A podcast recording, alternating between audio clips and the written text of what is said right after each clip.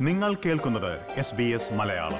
കൂടുതൽ പരിപാടികൾ കേൾക്കാൻ S B S dot com dot A U slash Malayalam സന്ദർശിക്കുക. കേരളത്തിന്റെ കഴിഞ്ഞ കാലത്തെക്കുറിച്ച് ഒരു സാധാരണക്കാരനായ മലയാളി അറിഞ്ഞിട്ടുള്ളത് എങ്ങനെയാണെന്ന് ചിന്തിച്ചിട്ടുണ്ടോ? സ്കൂളിൽ പഠിച്ച ചരിത്ര പുസ്തകങ്ങളെക്കാളും വാർത്താ മാധ്യമങ്ങളെക്കാളും ഐതിഹ്യ കഥകളിലൂടെയാണ് മലയാളികൾ മിക്കപ്പോഴും പഴയകാലത്തെ ഓർക്കുന്നത്.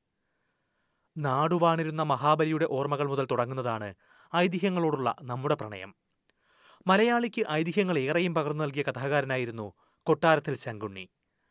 ഐതിഹ്യമാല എന്ന ഒറ്റ കൃതിയിലൂടെ മലയാളിക്ക് കഥകളുടെ മായാലോകം നൽകിയ കൊട്ടാരത്തിൽ ശങ്കുണ്ണിയുടെ ചരമവാർഷിക ദിനമാണ് ജൂലൈ ഇരുപത്തിരണ്ട്. അദ്ദേഹത്തെക്കുറിച്ച് ഒരു ഓർമ്മക്കുറിപ്പാണ് ഇനി. പന്ത്രണ്ടു മക്കളെ പെറ്റൊരമ്മേ നിന്റെ മക്കളിൽ ഞാനാണ് ഭ്രാന്തൻ.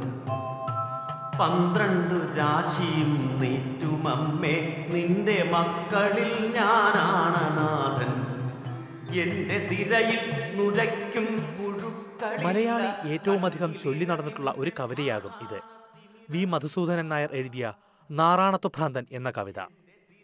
ഒരുപക്ഷെ നാറാണത്ത് ഭ്രാന്തൻ എന്ന കഥാപാത്രത്തെ ജനകീയമാക്കിയതും ഈ കവിത തന്നെയാകും.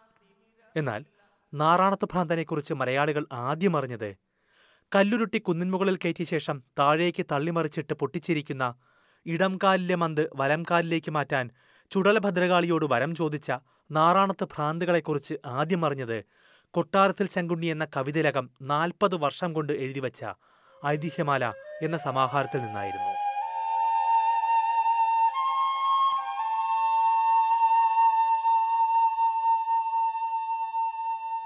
ആയിരത്തി എണ്ണൂറ്റി അൻപത്തിയഞ്ച് മാർച്ച് ഇരുപത്തിമൂന്നിനാണ് കൊട്ടാരത്തിൽ ശങ്കുണ്ണിയുടെ ജനനം. കോട്ടയത്ത് വാസുദേവൻ ഉണ്ണിയുടെ രണ്ടാമത്തെ മകൻ. അച്ഛന്റെ അതേ പേര് തന്നെയായിരുന്നു മകനും വാസുദേവൻ. അതിനാൽ തന്നെ തങ്കു എന്നും ശങ്കു എന്നുമായിരുന്നു വിളിപ്പേര്. പിന്നീട് ജാതിപ്പേരായ ഉണ്ണി കൂടി ചേർത്തുകൊണ്ട് അത് ശങ്കുണ്ണിയായി മാറി. ഔപചാരികമായി സ്കൂൾ വിദ്യാഭ്യാസം ഒന്നും നേടാത്തയാളായിരുന്നു മലയാളികളെ ഐതിഹ്യം പഠിപ്പിച്ച ശങ്കുണ്ണി. ഏഴാം വയസ്സിൽ നാട്ടാശാന്മാരുടെ കീഴിൽ പഠനം തുടങ്ങിയെങ്കിലും പത്താം വയസ്സിൽ അവസാനിപ്പിച്ചു. പിന്നെ ഏഴു വർഷത്തിന് ശേഷം മണർകാട് ശങ്കുവാര്യരുടെ ശിഷ്യനായി സംസ്കൃതവും മണിപ്രവാളവും പഠിച്ചു. പിന്നീട് വയസ്കര ആര്യൻ നാരായണമൂസിൽ നിന്ന് നിരവധി കാവ്യങ്ങളും അഷ്ടാംഗഹൃദയം ഉൾപ്പെടെയുള്ള പാരമ്പര്യ വൈദ്യശാസ്ത്രങ്ങളും ഹൃദയസ്ഥമാക്കി. ആദ്യകാലത്ത് യൂറോപ്പിൽ നിന്നുള്ള ക്രിസ്തുമത പ്രചാരകരെ മലയാളം പഠിപ്പിച്ചാണ് ശങ്കുണ്ണി ജീവിച്ചിരുന്നത്. ഔപചാരിക സ്കൂൾ വിദ്യാഭ്യാസം നേടിയിട്ടില്ലെങ്കിലും ആദ്യത്തെ മലയാള മുൻഷിയായി അറിയപ്പെടുന്നത് കൊട്ടാരത്തിൽ ശങ്കുണ്ണിയാണ്. ആയിരത്തി എണ്ണൂറ്റി തൊണ്ണൂറ്റി മൂന്നിൽ മാർ ദിവാന്യോ സെമിനറി ഹൈസ്കൂളിൽ അധ്യാപകനായി ചേർന്നു. ആയിരത്തി എണ്ണൂറ്റി തൊണ്ണൂറിൽ കണ്ടത്തിൽ വർഗീസ് മാപ്പിള മലയാള മനോരമ ആരംഭിച്ചപ്പോൾ സുഹൃത്തായ ശങ്കുണ്ണിയെ അതിലെ കവിതാപംക്തിയുടെ ചുമതലക്കാരനാക്കിയിരുന്നു. ആയിരത്തി എണ്ണൂറ്റി തൊണ്ണൂറ്റിയൊന്നിൽ കൊടുങ്ങല്ലൂർ കുഞ്ഞിക്കുട്ടൻ തമ്പുരാന്റെ പ്രേരണയിലാണ് സാഹിത്യരചന തുടങ്ങിയത്. മണിപ്രവാളം ഭാഷയിൽ സുഭദ്രാഹരണം എന്ന കൃതിയാണ് ആദ്യം രചിച്ചത്. ഒട്ടനവധി മണിപ്രവാള കൃതികളും കൊട്ടിക്കളിപ്പാട്ടുകളും നാടകങ്ങളും തുള്ളൽപ്പാട്ടുകളും എല്ലാം ഉൾപ്പെടെ അറുപതോളം ഗ്രന്ഥങ്ങൾ കൊട്ടാരത്തിൽ ശങ്കുണ്ണി രചിച്ചിട്ടുണ്ട്. പക്ഷേ ആ അറുപത് ഗ്രന്ഥങ്ങളെക്കാളും ഏറെ ഉയരത്തിൽ ശങ്കുണ്ണി എത്തിച്ചത് പറഞ്ഞുകേട്ടതും മറന്നു തുടങ്ങിയതും ചൊല്ലിപ്പകർന്നതുമായ നൂറ്റി ഇരുപത്തിയാറ് കഥകൾ മാലയായി കൊരുത്തുവച്ചതാണ്. തൃശൂർ മംഗളോദയമായിരുന്നു എട്ടു ഭാഗങ്ങളുണ്ടായിരുന്ന ഐതിഹ്യമാലയുടെ പ്രസാധകർ. ഒന്ന് ചെമ്പകശ്ശേരി രാജാവ്. പണ്ട് തെക്കുംകൂർ രാജ്യത്ത് ഏറ്റുമാനൂർ താലൂക്കിൽ ചേർന്ന കുമാരനെല്ലൂർ പടിഞ്ഞാറ്റും ഭാഗത്ത് പുളിക്കൽ ചെമ്പകശ്ശേരി എന്നില്ല പേരായിട്ട് ഒരു നമ്പൂരി ഉണ്ടായിരുന്നു. ആ നമ്പൂരിയുടെ ഇല്ലത്ത് ഒരു കാലത്ത് ഒരു ഉണ്ണിയും ആ ഉണ്ണിയുടെ മാതാവായിട്ട് വിധവയായ ഒരു അന്തർജനവുമല്ലാതെ പ്രായം തികഞ്ഞ പുരുഷന്മാരാരും ഇല്ലാതെയായി തീർന്നു. ആ കുടുംബത്തിൽ ഐതിഹ്യം എന്ന വാക്കിന് രണ്ട് ഭാഗങ്ങളുണ്ട്. ഇതി എന്നാൽ ഇപ്രകാരം എന്നാണ് അർത്ഥം. ഹ എന്നാൽ പ്രസിദ്ധമായത് എന്നും. ഇപ്രകാരം പ്രസിദ്ധമായ കഥകൾ എന്നാണ് ഐതിഹ്യം എന്നതുകൊണ്ട് ഉദ്ദേശിക്കുന്നത്. ഐതിഹ്യമാലയിൽ ശങ്കുണ്ണി കൊരുത്തിട്ടിരിക്കുന്ന മുത്തുകളെല്ലാം ചരിത്രമല്ല. എല്ലാം കെട്ടുകഥകളുമല്ല. ഇതിനിടയിൽ എവിടെയോ ആണ് ഇക്കഥകളുടെ സ്ഥാനം. ദൈവങ്ങളും രാജാക്കന്മാരും സാധാരണ മനുഷ്യരും കള്ളനും കൊള്ളക്കാരനും മൃഗങ്ങളും എല്ലാം ഈ മാലയിലെ മുത്തുകളാണ്. വെൺമണി നമ്പൂതിരി എന്നും ആഴുവാഞ്ചേരി തമ്പ്രാക്കളെന്നും കടമറ്റത്ത് കത്തനാരെന്നും അറയ്ക്കൽ ബീവി എന്നുമെല്ലാം മലയാളി ആദ്യം കേട്ടത് ഈ ഐതിഹ്യമാലയിലായിരുന്നു. കൊട്ടാരക്കര ചന്ദ്രശേഖരൻ തിരുവട്ടറ്റാതി കേശവൻ തുടങ്ങി ആനപ്രേമികളുടെ നാവിൽ നിറയുന്ന കൊമ്പന്മാരുടെ വാക്ചരിത്രം വരച്ചിട്ടത് ശങ്കുണ്ണിയായിരുന്നു. പറയിപെറ്റ പന്തിരുകുലം എന്ന ഒറ്റക്കഥയിലൂടെ മലയാള സാഹിത്യരംഗത്തേക്കും ചൊൽക്കഥാരംഗത്തേക്കും ഒരു പിടി കഥാപാത്രങ്ങളെ എത്തിച്ചതും ഇതേ കൃതിയാണ്. മേളത്തോൾ അഗ്നിഹോത്രി.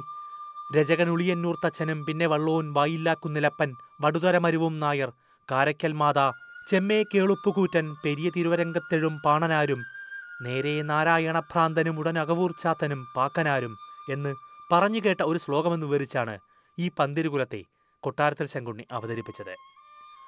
കൊച്ചുകുട്ടികൾക്ക് പോലും വായിച്ചുരസിക്കാൻ കഴിയുന്ന രീതിയിലായിരുന്നു കൊട്ടാരത്തിൽ ശങ്കുണ്ണിയുടെ രചനാരീതി.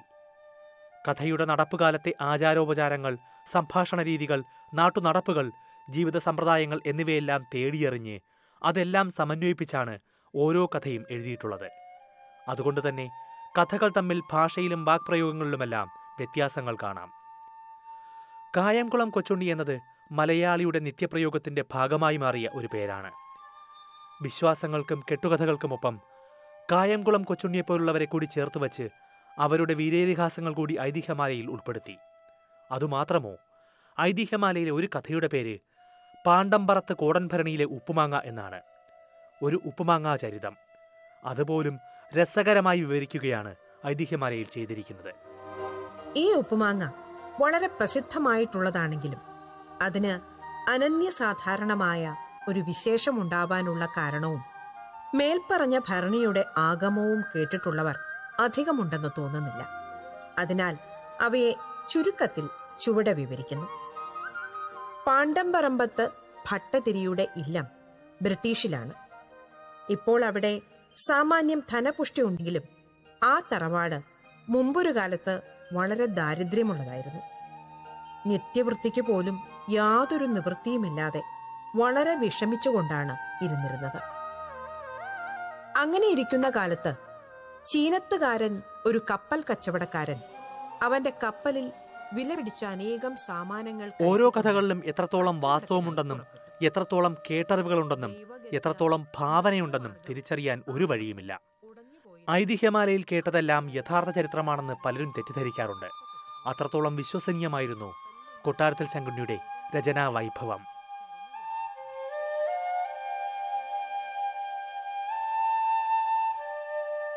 ഇത്രത്തോളം രാജകീയ പാരിതോഷികങ്ങൾ കിട്ടിയ ഒരു സാഹിത്യകാരനും അക്കാലത്ത് ഉണ്ടായിരുന്നില്ല. ആയിരത്തി തൊള്ളായിരത്തി പത്തൊൻപതിൽ കൊച്ചി മഹാരാജാവിന്റെ ഷഷ്ഠിപൂർത്തി ആഘോഷവേളയിൽ കവി തിലകൻ എന്ന ബഹുമതിയാണ് അദ്ദേഹത്തിന് സമ്മാനിച്ചത്. തന്റെ മരണം വരെ അദ്ദേഹം ഐതിഹ്യമാലയുടെ രചന തുടർന്നു എന്നത് കഥയല്ലാത്ത ചരിത്രമാണ്. ആയിരത്തി തൊള്ളായിരത്തി മുപ്പത്തിയേഴ് ജൂലൈ ഇരുപത്തിരണ്ടിന് എൺപത്തിരണ്ടാം വയസ്സിൽ കൊട്ടാരത്തിൽ ശങ്കുണ്ണി അന്തരിച്ചു. ഐതിഹ്യമാലയിലെ കഥാപാത്രങ്ങളെപ്പോലെ അത്ഭുതം ബാക്കി വയ്ക്കുന്ന ഒരു കഥാപാത്രമായി അദ്ദേഹവും മാറി.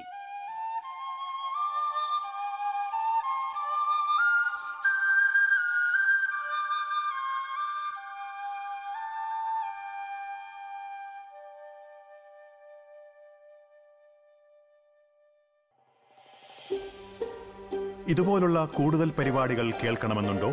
ആപ്പിൾ പോഡ്കാസ്റ്റിലും ഗൂഗിൾ പോഡ്കാസ്റ്റിലും സ്പോട്ടിഫൈയിലും കേൾക്കാം. അല്ലെങ്കിൽ നിങ്ങൾ പോഡ്കാസ്റ്റ് കേൾക്കുന്ന മറ്റെവിടെയും.